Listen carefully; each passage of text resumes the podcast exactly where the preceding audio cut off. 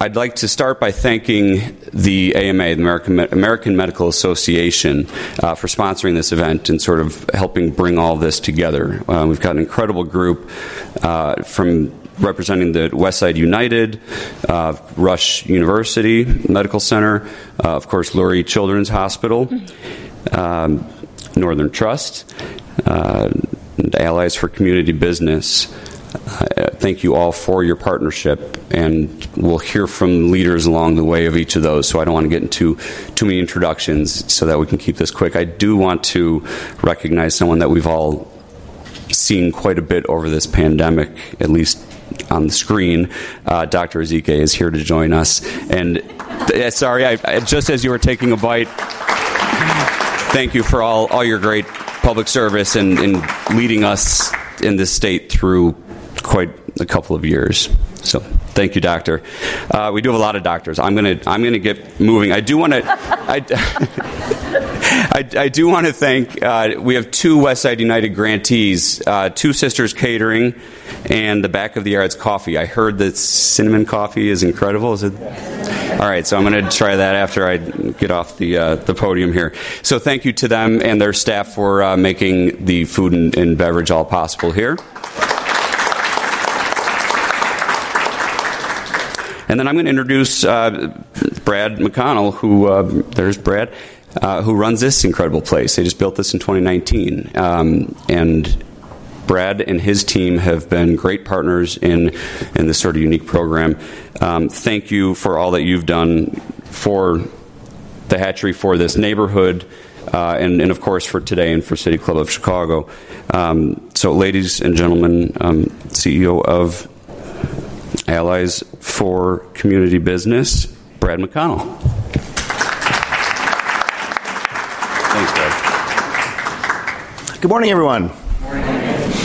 My name is Brad McConnell. I'm the CEO here at Allies for Community Business. We are a nonprofit whose mission is to provide the capital, the coaching, and the connections that entrepreneurs need to grow businesses that create jobs in our communities.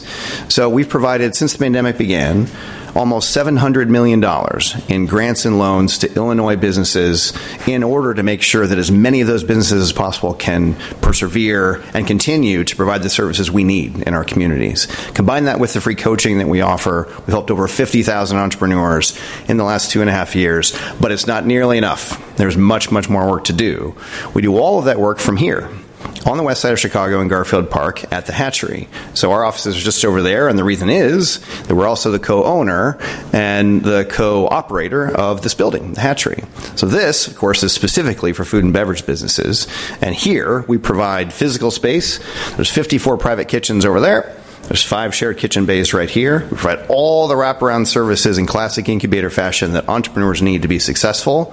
And on top of that, we try to create community here using the plaza out there and this space here by hosting the Garfield Park Neighborhood Market twice a month in partnership with the Garfield Park Community Council. On top of that, we help create jobs and help prepare people for those jobs, including for young adults, a partnership with Chef Bayless, where we run uh, the Impact Culinary Training Program out of the training kitchen just over over here. All of that is only possible with partners. And so Westside United, Northern Trust, on and on and on, lots of people in this room have been the facility through which we can do our work. And so if you want to learn more about our work, a4cb.org is the place to go. If you want to learn more about the hatchery, take the tour as soon as this event is over. Meet over here at the glass uh, doors. But thank you and welcome to all of you here to the hatchery. Tour. Yeah. Great. Now I'll uh, like to introduce the CEO of the American Medical Association. So we have uh, a great partner today, uh, and, and, we're going to hear some some great news from Dr. Jim Madara. Um, Jim is the CEO and Executive Vice President of the AMA, uh, the nation's largest phys- physician organization. He's also an adjunct professor in his free time at Northwestern University, right? And uh, is a great partner to the City Club. Uh, he's going to come and, uh, and, mention something and also introduce our next speaker. So please welcome Dr. James, James Madara.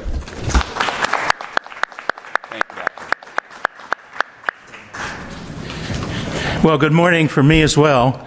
And I want to thank everyone uh, for coming and thank the City Club for hosting uh, this event.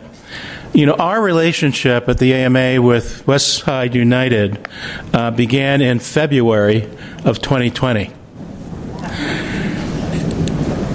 We didn't know what was going to happen in the next few weeks, uh, and and what the pandemic revealed in part uh, was just a laying bare of the product of inequities in our society.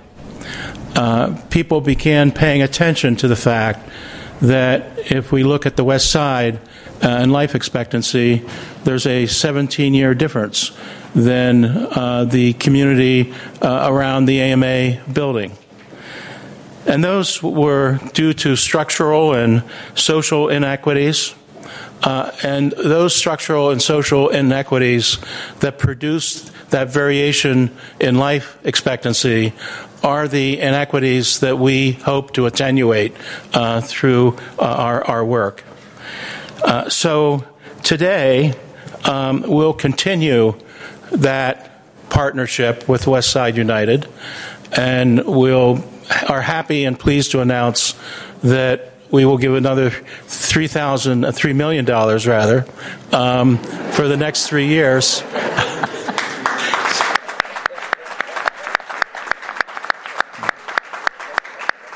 I was just focused on not saying billion. Uh, but the investments, including ours uh, in Westside United, over, since 20, 2018, uh, there have been 475 low interest loans uh, given to entrepreneurs, uh, community organizations, small businesses in this area of town.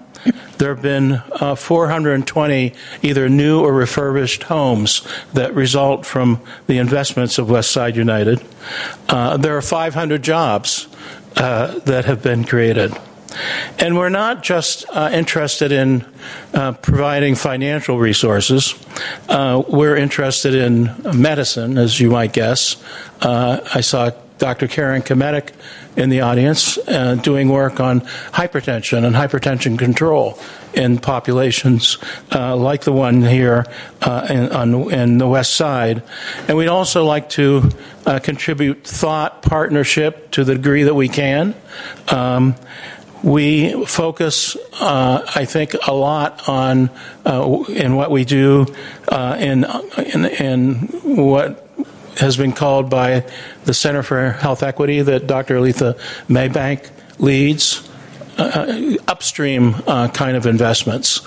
So if there are uh, social and structural inequities that produce, for example, the difference in lifespan that I mentioned, uh, why deal with the chronic disease? You have to deal with the chronic disease that results from that, uh, where people die earlier and sicker. Uh, but if you can prevent that chronic disease, uh, that is going upstream. And this work is part of a national strategy uh, led by uh, the Center for Health Equity. Uh, the Center for Health Equity is is our hub for thinking about health equity at the AMA, uh, but the spokes reach out to all the business units, and all the business units have activities uh, around uh, health equity. And in fact, health equity is a key part of the strategic framework uh, of the AMA. Uh, we have uh, three focused arcs, uh, three accelerators, of which uh, health equity uh, is one.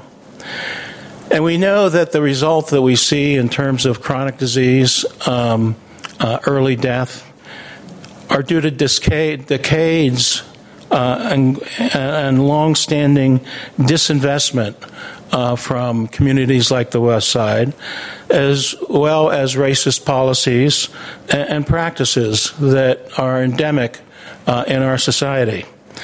And we also aspire to understand those and understand uh, our role in those uh, practices of the past, uh, as well as how one can attenuate those in the current area.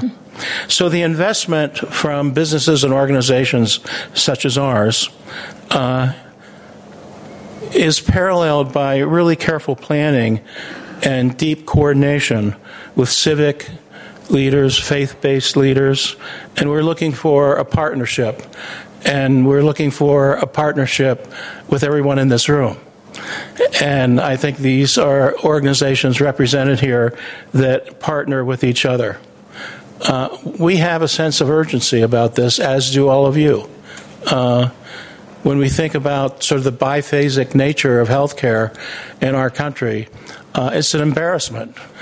Uh, and we also know that the lack of health equity and all of the three major arcs of our strategic framework the lack of health equity in society uh, contributes a glass ceiling uh, so that we cannot get the progress that we need, whether it be uh, improving patient physician interactions, uh, whether it be formalized medical education, or whether it be this problem of chronic disease that now consumes over 90% of our $4 trillion uh, annual health care spend. So we're pleased to be here. Um, we're happy to contribute in some small way. Uh, we like and hope to partner uh, with all of you. And in saying that, it's my pleasure to introduce another partner, uh, and that's Dr. Thomas Shanley, who's uh, CEO of Lurie Children's Hospital. Tom?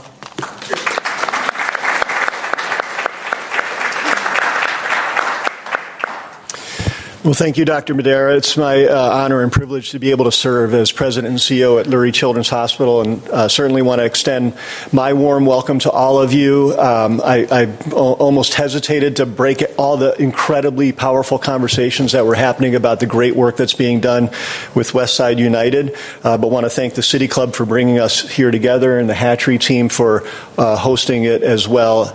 And I'm really, really pleased today to welcome the American Medical Association to the Westside United as an anchor mission partner.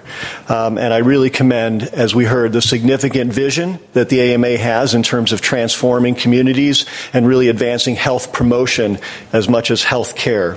Uh, on behalf of Lurie Children's, it's an honor to welcome all of the Westside United Hospital partners, Sinai Health System, UI Health, Ascension, Cook County Health, Rush, and of course, Lurie Children's Hospital.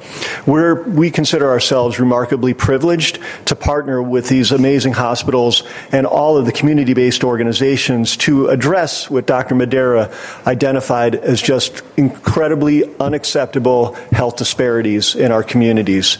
And uh, often people will ask, well, Dr. Shanley, you run a health center. You run, you deliver care. Why are you involved and um, involved in community and spending research and energy uh, from the aspect of improving the economic and social conditions of our communities? And I couldn't disagree more or argue more with them about the mission and the vision of Lurie Children's and the alignment of this effort to that vision of being a transformative force for care and innovation to achieve a healthier future for every child.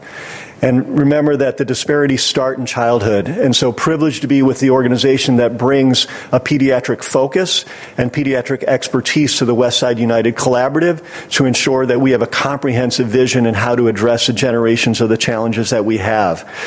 And for Lurie Children's, we've been in this game for a long time. We've been actively participating in our social impact investing. Uh, Dr. Madara mentioned the business uh, grant pool that we've continued to contribute to, engaging in small businesses for our supply chain, as many of the hospitals do, and delighted to have our supply chain leadership here uh, and active recruiting, retention, and advancements of our hospital workforce through many programs, including our pipeline programs, and have the privilege of meeting with our uh, interns in the summer that have our Discovering Healthcare Careers program, uh, which serves as a hiring pipeline for incredibly talented individuals from the West Side, uh, and excited to always be able to spend time with them each summer.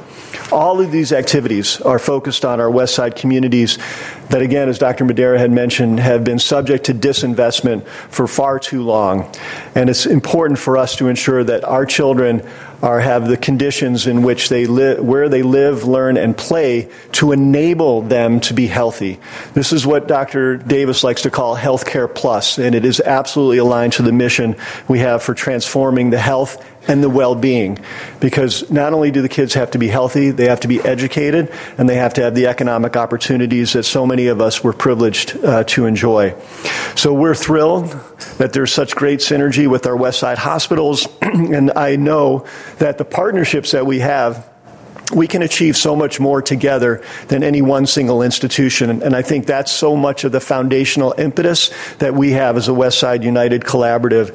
So very excited to have the AMA join this as our community partners as well. Uh, and we uh, don't, you don't have a program like this that's successful and impactful without out, outstanding leadership. And so Westside United uh, has had a very, very capable and talented executive director who's really been there um, from the beginning with us all. So I'm very delighted to introduce Ayesha Jaco as our Executive Director of Westside United.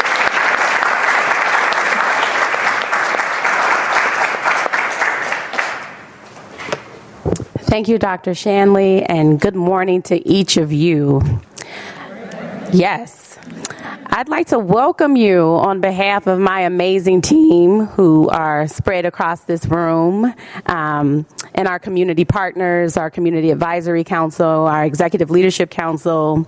And I'd like to give a special thanks to the City Club for partnering with us for this series, the Hatchery again, Brad and team for hosting us, our amazing grantees that you heard about, Northern Trust, Lawndale Christian Development Corporation, and the American Medical Association for your continued partnership. I'd like to take a brief moment to acknowledge as well the indigenous land that we now inhabit, recognizing the original stewards of this corridor, also known as the Ottawa, Ojibwe, and Potawatomi. Every time I gather in this space as executive director for Westside United, I am reminded of my childhood. In 1989, my mother moved her five children right across the way at 3125 West Washington. We spent, or I spent 14 years of my life on this corridor right outside of here, shopping at the shuttered food and liquor store, which was our only grocery store, doing our laundry across the street. If you go out, you'll see a shuttered laundromat. There was a bookstore down the way that you could get cultural artifacts uh, from. And every business that I've mentioned is no longer in existence. But what is here is each of us. And this space that used to be an empty lot that was brought back to life by community champions like Angela Taylor, who put a marketplace here and of course the building that we stand in today. This transformation, fast forwarding 33 years from when I first moved to this community, resonates loud and really pushes forth the power of partnership and what we're able to do when we put health equity at the forefront. Another redemptive highlight is what you heard about our work, and you, I would like to invite you to, in your chairs, take a look at our impact report, take a look at the two pager that we have today to talk about some of those impacts. But it is the small business incubator that we find ourselves in that will take on some of those empty storefronts, that will take on some of the empty lots and bring back some of the vibrancy that stood in these communities and that still exists. Westside United's aim to improve the quality of life for Westside residents, acknowledging and addressing the life expectancy gap and the role of structural racism and historical disinvestment is a tall order. And we cannot do it alone. We are a convener of our healthcare partners. So thank you again to each of our hospitals, each of our community members, each of you.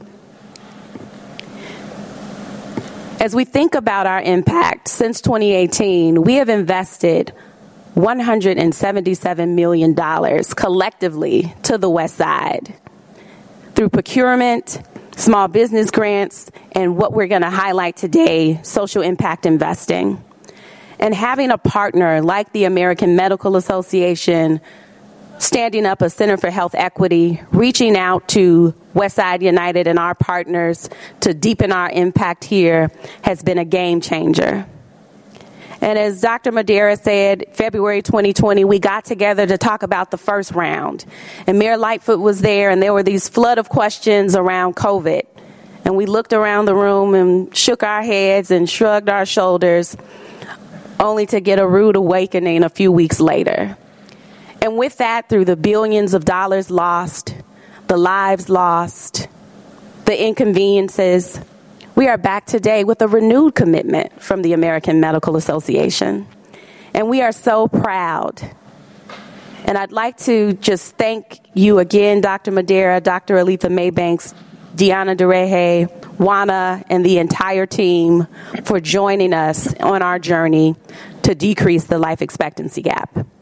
So we're going to, yes, let's give a hand. So we're going to talk more about that on our panel as you hear from our distinguished guest. I'd like to turn your attention to a video highlighting some of our work with our CDF partners and where AMA has stepped in Westside to continue.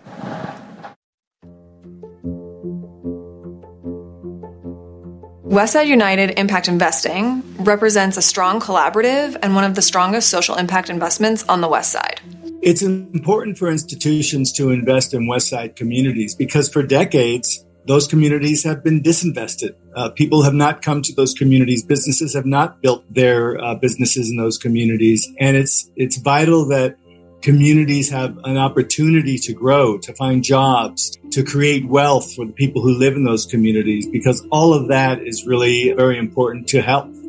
Many of us know that the difference in life expectancy between a household, a family on the west side, and that same household or family in Streeterville, for example, can be 10 years. The members of Westside United and CDFIs like my own are working together to reduce that gap in life expectancy to improve the social determinants of health on the West Side.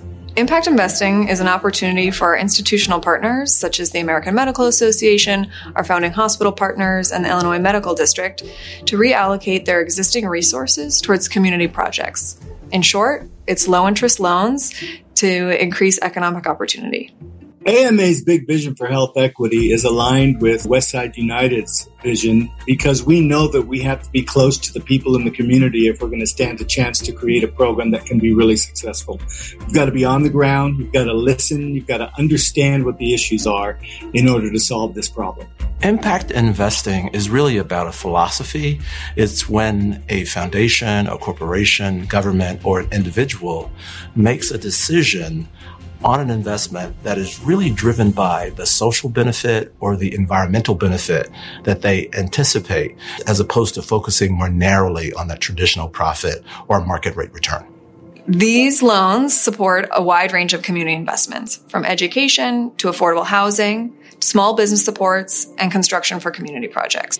We are so grateful for the support of Westside United and the IFF in our organization because we were able to get access to low interest loans to be able to fund our project and our renovation for the purchase of our building in North Lawndale area of Chicago. Westside United's anchor partners for impact investing include the Illinois Medical District, the American Medical Association, Northern Trust, and our founding hospitals, Rush University Medical Center, Lurie Children's Hospital, Cook County Health, UI Health, Sinai Chicago, and Ascension.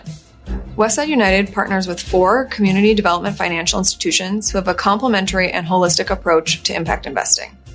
LISC Chicago lends to and supports community agency through quality of life planning processes, the Chicago Community Loan Fund offers technical assistance to support borrowers in addition to increased access to capital. Allies for Community Business provides individual supports for small businesses, and IFF finances nonprofits' capital projects. The impact investing that Westside United is doing through CDFIs is already changing the landscape of affordable housing, job creation, homeownership on the west side. I have a passion for affordable housing. I have a passion for youth homelessness. And I like to fix up distressed properties. I like to provide affordable housing for people who typically couldn't afford market value houses. It's really a great opportunity for organizations like mine to have access to low interest loans, specifically because I do most of my work in inner city. So having access to that allows me to do projects that I probably typically wouldn't be able to afford to do. Having access to low interest loans is one of the greatest blessings that a nonprofit could have. The investments that the AMA is making in Westside United, along with many others, are different than previous investments because they're targeted because we're understanding the root problems in these communities and learning from the communities themselves before we make the investments. I just feel like we all have this gift and we all have these things that we love to do um, to help people to move forward. And when I'm able to do that and it makes a difference, it's even better.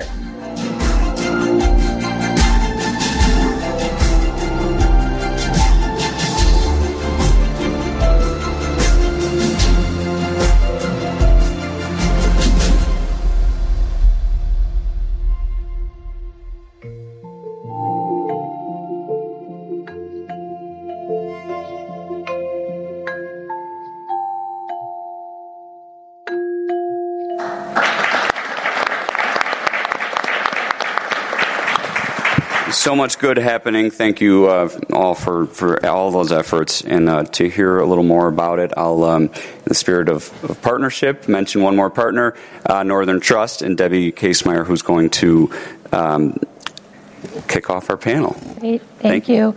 Um, hi, everyone. I'm Debbie Casemeyer. Um, I work in Northern Trust. I manage our community development and investment group. So it's my job to deploy the bank's capital in underserved communities really across the U.S. Um, we have a sort of unique approach to our investment in communities. Uh, we invest to not maximize profit, but to maximize uh, social impact. We do underwrite to get our principal back, otherwise, I wouldn't be able to do this work. Um, but we are trying to maximize the impact created. Overall, we have a portfolio of about 1.5 billion dollars, billion, I did say billion, um, dollars invested in communities and use a wide variety of tools um, to advance the work. Um, so we have this great panel here. I'm going to let each of them introduce themselves quickly, and then we have some questions that we're going to go through um, that we hope will uh, give a little more life um, to the impact investing work that we're doing on the West Side. So, Alex, want to introduce yourself? Hey, good, morning, good morning, everyone. Uh, Alex Wiggins with Rush University Medical Center. I'm their Chief Investment Officer. Good morning, buenos dias. Uh, Diana Dije, Vice President of Health Equity Strategy and Development, the Center for Health Equity at the American Medical Association. Good morning. You all know me, but hello again. Ayesha Jaco, Executive Director of Westside United. Good morning. I'm Richard Townsell. I'm the Executive Director of Lawndale Christian Development Corporation and also a member of the North Lawndale Homeowners Association. I think what's interesting, and this is for Richard and I probably more so than and some of you in the audience, is we've been doing this work for a really long time, right? So 30 years we've been slugging in the community. I was two. Trying, you know, doing, you know, making these investments, making these loans, and you were two, making community loans and trying to um, impact communities. So it has been great uh, to have the hospitals, um, the health networks join us in this uh, adventure, I would say. Um, so that's it's very important because leverage is important. Um, as someone said in the, the video, none of this can do it alone. We all have to come together, bring our different resources, our different expertise together in order for us to advance this work. And that's really what we did with this investment collaborative that we created under Westside United. Um, so really what happened in the situation was there was some investing um, that was done at Lurie, there was some that was done at Rush, but it really didn't come together until Westside United was formed. So once Westside United was formed, then it was a much more intentional, like how can we come together and do this type of investing? Northern Trust got involved because we also do invest a lot of capital in the city of Chicago, so it made sense for us to join this collaborative as well. Um, and then the AMA joined us uh, a little bit further down the road after we had gotten a little bit formed. But what we did was we created an investment collaborative. Um, a lot of times in my work, you'll see people say, let's start a fund. We're going to start a fund. Um, the problem with that is you can aggregate lots of capital, but you can't always deploy it. So it goes unused and sits there and doesn't really work.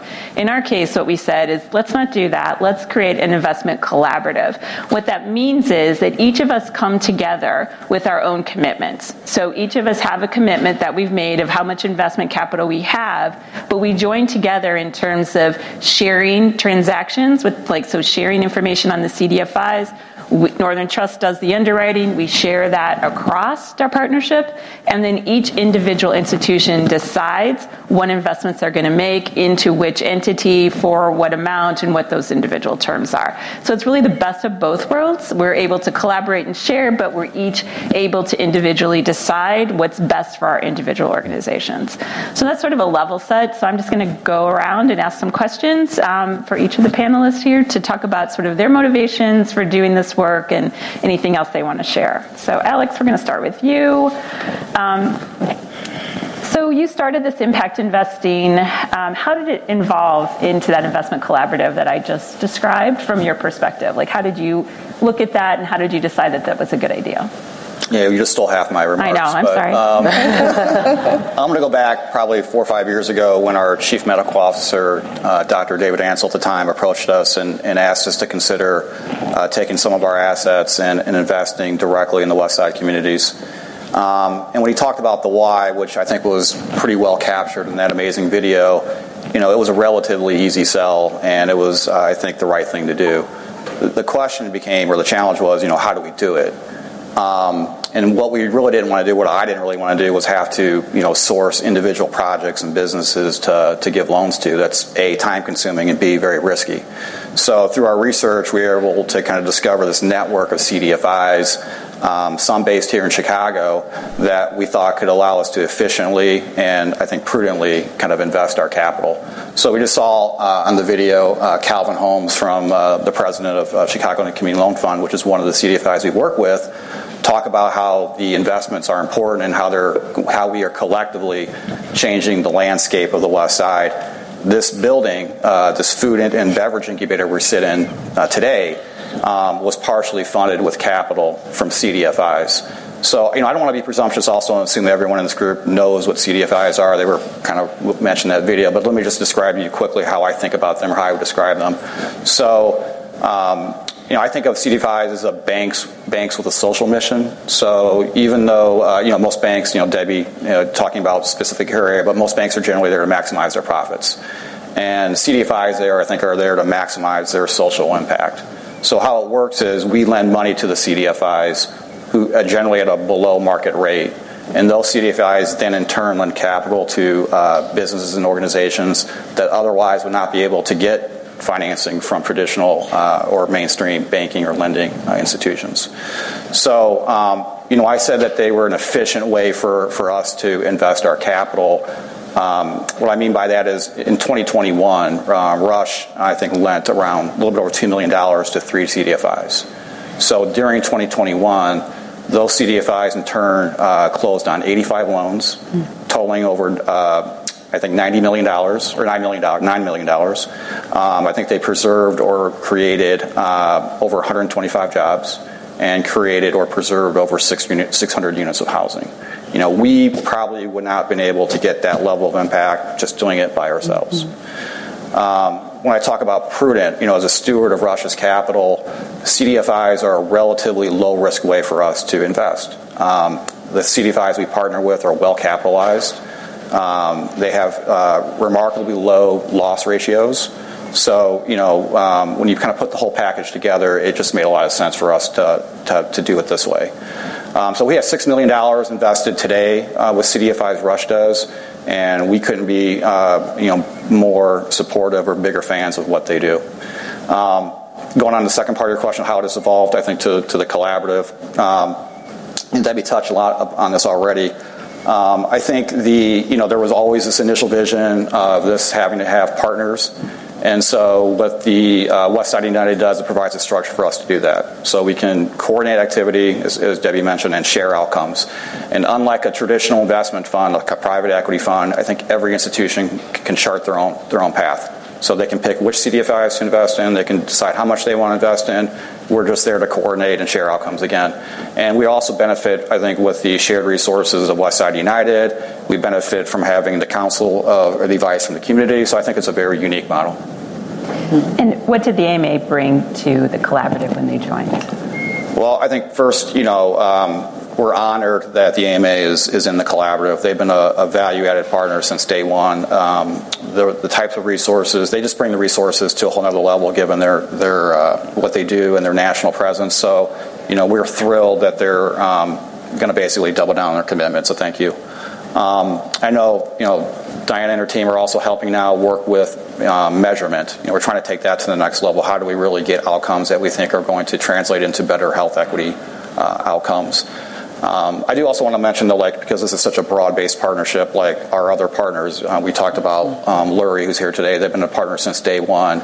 Um, the, the, Illinois Medical District and Northern Trust as well, because um, you know we had no experience in doing this, and a lot of hospitals or endowments and foundations have investment programs. They rely on external investment consultants uh, to some extent for research and manager sourcing this is not a space they know. And so, uh, for us to be able to access Northern Trust research, their guidance, their expertise, it's just been uh, very beneficial for us. So, I think you know, we're looking for you know partners. We know we can't solve this alone, and um, you know to the extent we have partners like the AMA, like Lurie, um, I think you know we can really make an impact here. Thanks. So, Diana, moving to you, um, can you speak to the AMA's initial health equity engagement goals and how they expanded with your joining this Westside United? Yeah. Um, so where do I start? So I, I, I, smile at Alex and Debbie because when we started this process, they gave us a landing space, right? We were really interested in what this could look like. It was one of the first projects when I was brought in almost three years ago. Um, um, my colleague at the time, um, the Office of General Counsel, um, said we're interested in figuring out how we invest in the West Side. Some of our programming areas, as Dr. Madara mentioned, um, improving health outcomes was doing hypertension work. Our social responsibility was here doing volunteer work. But we were looking to figure out how we broaden our equity, right? And how we show up in communities and how we then facilitate equity in the AMA. Um, and by having a collaborative, a table we could come to was really helpful. Right? So having not done any social impact investing as the AMA, it was like, what does that look like? Who was it there? So quite honestly, the legitimacy of all the hospitals and Northern Trust made it an easier sell to kind of say, this is how we can do well and do better in their communities. Like, how do we show up and what are our opportunity? It also gave us a way to kind of figure out how we operationalize. Um, equity in all that we do. And so Alex mentioned like managers and how we invest in community and who's there. By joining a group that invests in CDFIs, we're working with institutions that are close to the ground, but also with Westside United, who says, okay, this community needs other things, the other wraparound services to support economic development. What happens next? And so that brought it full circle for us. The next part about this was learning about what it meant to have a triple or quadruple bottom line, right? How do we meet our mission for advancing the betterment of the art and science of health and the betterment of public, um, the art and science of medicine and the betterment of public health? What did it mean to meet our equity imperative? Our financial goals, right? Those are those are uh, incredible important as well, and also improve and meet the missions of um, the Westside United and co- uh, communities. And so by looking at what how we can invest, how we maximize and leverage that, and how we then also get to address the social and structural drivers of health were really important. What this really meant is how do we put this all together, right? And so by operationalizing this work with investments, by looking about how to come an anchor mission partner, we got to facilitate equity across our divisions in a way that you wouldn't be able to do in theory. We could sit and talk about how you're going to make equity work in your organization, but how do you do it from top to bottom? How do we think about it in hiring? How do we think about it in our investments? How do we think about it in our programming?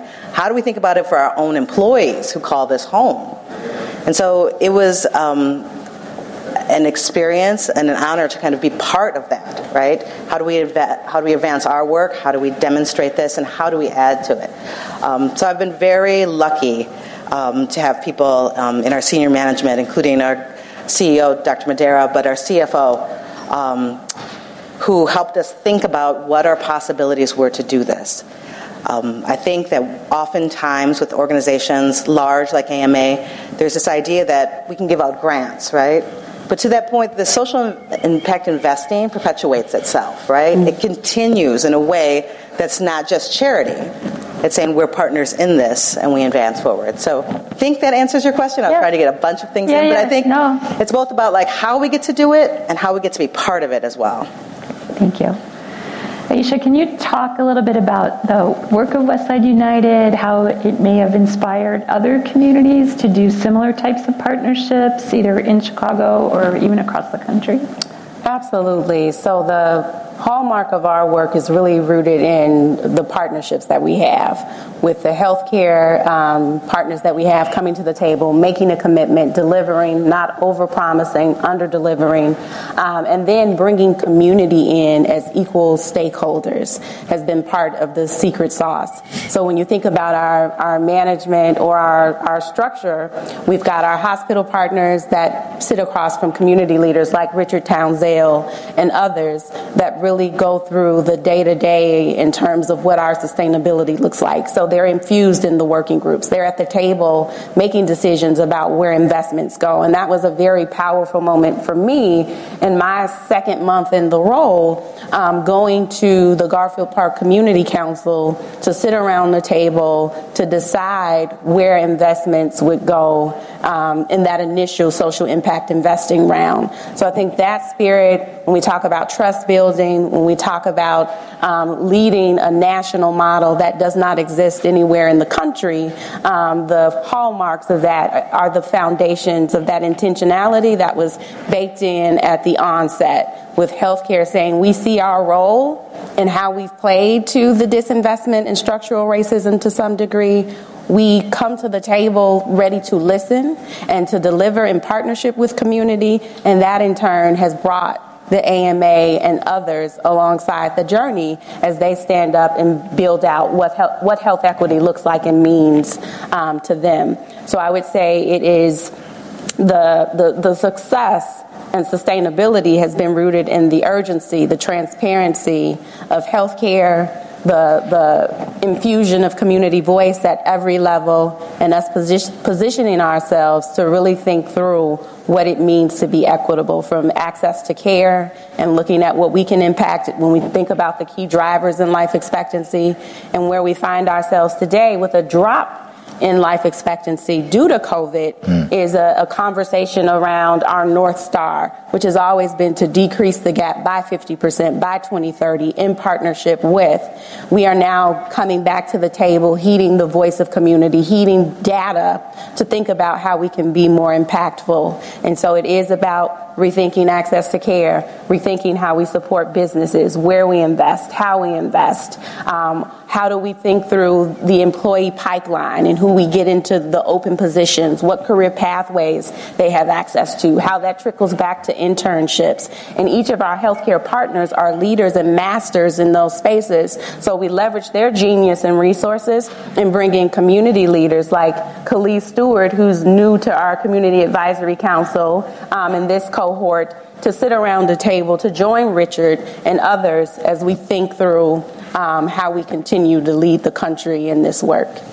That's great. And I would say I think it's a fantastic model. I work with other hospitals in other communities, and the fact that Lurie and Rush was so specific that this be community centered and community driven and community led is pretty unique um, because there are other hospitals that are doing this work, but it's very much they're directing resources and they're directing investments. And I think that what you're describing really reflects the importance of having this work really grounded and owned in the community. Um, so I just think Lurie and Rush, you guys had exactly the right idea, and it's so great to see it come together in this way and to have you describe it like that which gets me to the community person on our panel here. So, you know, Richard, um, why don't you just, I think, and this isn't on the script here, but can you just give us a little bit about your organization? Because I just think it's so inspiring. Um, sure. Uh, Lawndale Christian Development Corporation is will be 35 years old this year. We are a church based community development corporation, so we've developed about 536 units of affordable housing in our history, about $120 million of development. We've done everything from child care centers to single family homes uh, from the ground up and rehabbed vacant, beautiful gray stones and sold them to people in the neighborhood to own. We manage a lot of what we own, and uh, we're in the middle. I was hoping to announce today that we uh, have a notice to proceed on building the first thousand homes in North Lawndale for working families. Uh, but the city, uh, but we're still waiting for them to approve our uh, payment and performance bond at the city. we were hoping all week that they would approve it, and uh, we haven't yet. But we're going to build a thousand homes on the west side and a thousand homes on the south side with partners like the Resurrection Project and the Southwest Organizing Project and CNI and uh, Pastor James Meeks in Roseland. So we're very ambitious, trying to build homes for working people so that they can stay in the city of Chicago as you see what's going on in California and in New York and in DC and other places, you know, uh, places where black and brown folks can no longer live because they've become too uh, unaffordable. And so we're trying to make sure that our, our folks can stay.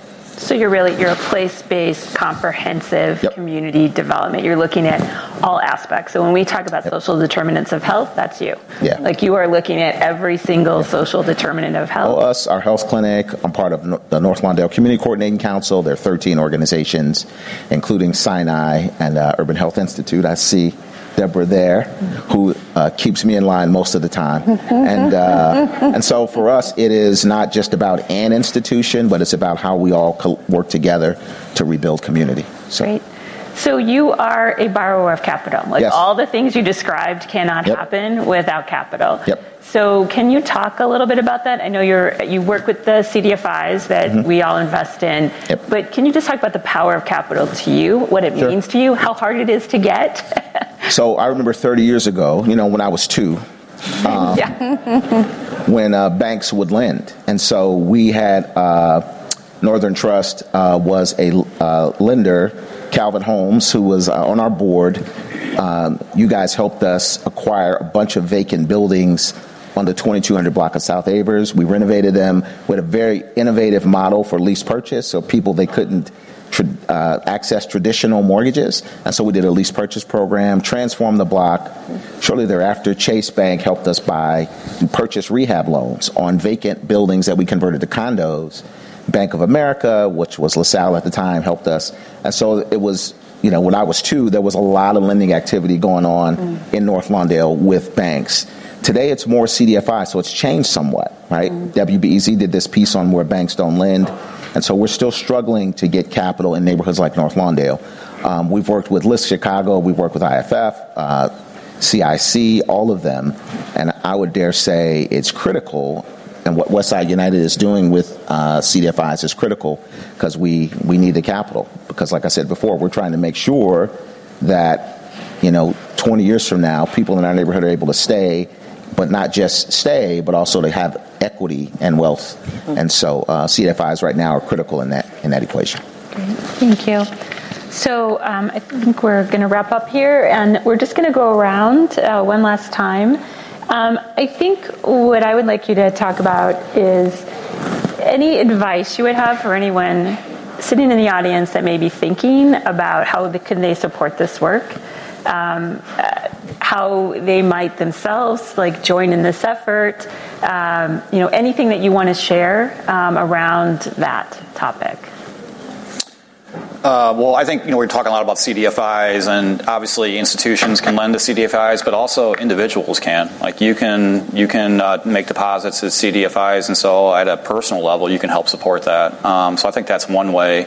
And um, you know, at an institutional level, um, you know, I think all of us are open to talking to anyone that has an interest in learning more about what West United does and sharing information. And so, you know, our doors are open. Yeah, I think for the AMA, one of our commitments to this work was to bring others. We're the first non health system and commission partner. So, what could that look like? How do people want to join us in that and rethink about how they do equity? So, we're really looking forward to and exploring how we bring others who aren't traditional health systems, right, but are vested in their community and have a mission to support their communities be part and show up with all their resources to figure out how we do this. And I would just echo everything you both just said, but also to think um, about within your institutions how, or as an individual, how you can give back.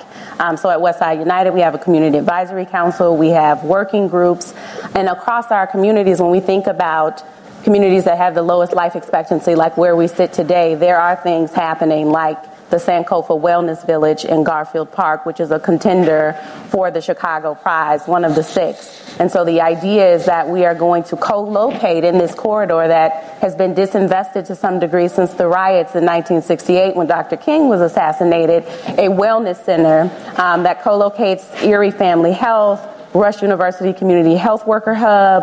There's a credit union coming in that space, Westside United headquarters. Um, also within that corridor, there's an art center and there's a small business incubator. So that we hope to help uh, continue the build out through our partnerships with our CDFIs, additional supports from our health systems, and there are ways in which you can can join in those hyper local efforts as well. So just wanted to give that as an example. Jared. And I'll end by saying you know, we're trying to build a thousand homes, and our goal was to raise a $25 million fund. Right now, we have about 13 million.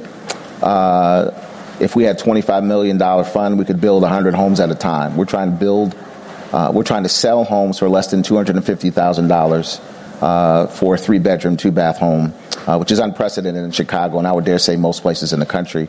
But right now, we only have about 13 million, and we need another 12. And so, if there are folks, banking partners, high net worth individuals that want to contribute to our reclaiming uh, trust, uh, be very helpful because we, we want to get started, but we don't have the capital to build all the homes we want to build.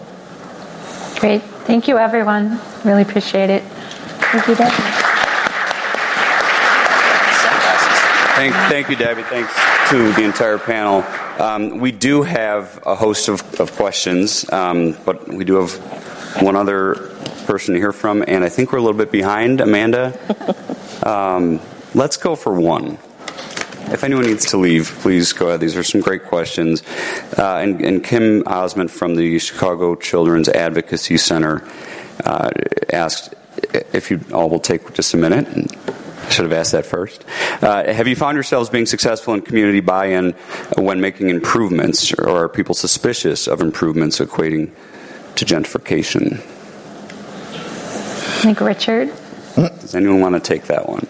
I think it's both and. I think people have been promised things for a long time and haven't seen them actually delivered. And so, one of the things that's unique about us is that we're not just a real estate developer, we do organizing work. And so, we've helped to build this homeowners association, which has about 243 homeowners in it. And so, we don't, you know, go forward unless we have relationships um, of deep trust and respect. Part of being part of North Lawndale Community Coordinating Council, you know, we have 13 committees, all, you know, staffed uh, by volunteers from the neighborhoods and that have expertise in each one of those areas. And so we have, again, relationships of mutual respect and trust. And the other part of it is I live in North Lawndale. I've lived in North Lawndale for most of my life. And so I've raised my kids there, born and raised there. And so I see people in the park, at the grocery store, everywhere. So if people are not happy, they tell you. And so, uh, so you got to be willing to be accountable too. Great. Thank you. Thanks again to our panel. If you don't mind hanging uh, up on the stage for just one minute, I'm going to introduce our, our final guest, um, Dr. John Rich. Um, Dr. Rich is the inaugural director of the Rush BMO Institute for Health Equity. Uh, the theme of partnerships clearly uh, recurring here. Um, so they're they're here to promote health equity across all dimensions of Rush's mission. Another great partner. I'd like to welcome Dr. John Rich.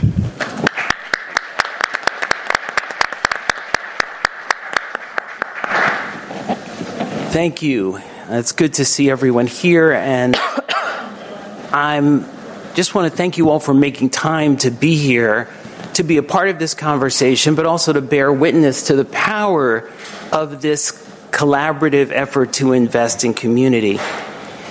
We're proud that so many of these efforts have been making an impact for years and that we have so many partners with us to do this work.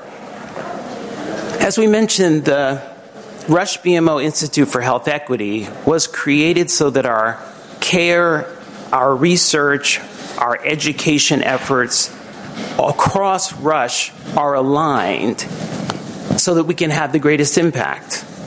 We believe that this is an inside out process. We have to do our own internal alignment work in order to be true partners to community.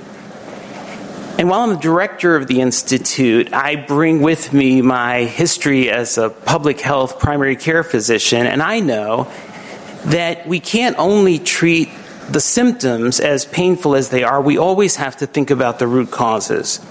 And there's a firm body of evidence that has existed that tells us that the root causes of early death and preventable disease like heart disease, cancer, stroke, and diabetes are rooted in structural causes like structural racism and socioeconomic causes. And we've known that for so long. More than 100 years ago, W.E.B. Du Bois, in his seminal work, The Philadelphia Negro, wrote about what was happening in communities and made the connection between these structural inequalities. So it's not new. We know what to do. But this powerful coming together to invest in community, to think about those structural causes, is important. And we've had a great discussion today about these coordinated approaches and the power of investment. We just keep in mind that because these approaches are working and they take time to work, I hope you share my optimism that this is a strong opportunity for the entire private sector. These investments create jobs, improve housing, support communities, and will translate directly into healthier people and communities in these wonderful historic neighborhoods. We've talked about health equity in terms of investment in community, and I always come back to thinking about the individuals. And so I have an image in my head of little Aisha walking down the streets and, and, and how important it is to have these businesses and vibrant corridors where people are coming together. And so it is always about the, the grandparents, the parents, the families, the children coming together, and the intergenerational value of giving everyone the opportunity to have the best, healthy, and longest life. And so, working towards health equity is an aspiration that we can commit to together. Thank you for being here. Uh, thank you for the work and the conversation.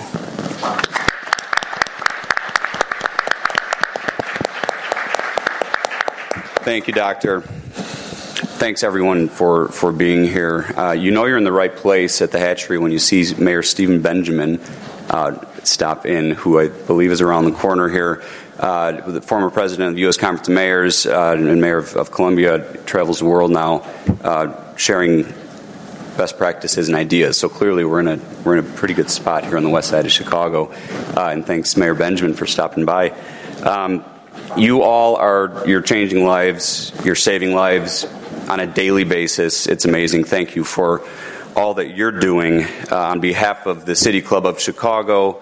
Uh, we are proud just to be able to provide this platform for you all to, to tell these amazing stories. So, thank you, thank you, thank you. Hope you'll all join us again uh, everyone that made this happen. It's uh, this was an incredible day, and we hope you'll enjoy some coffee and some food and uh, a tour of the hatchery that uh, we're going to get started just behind this wall in, in just a few minutes. Thank you for being here. Have a great day. See you all soon.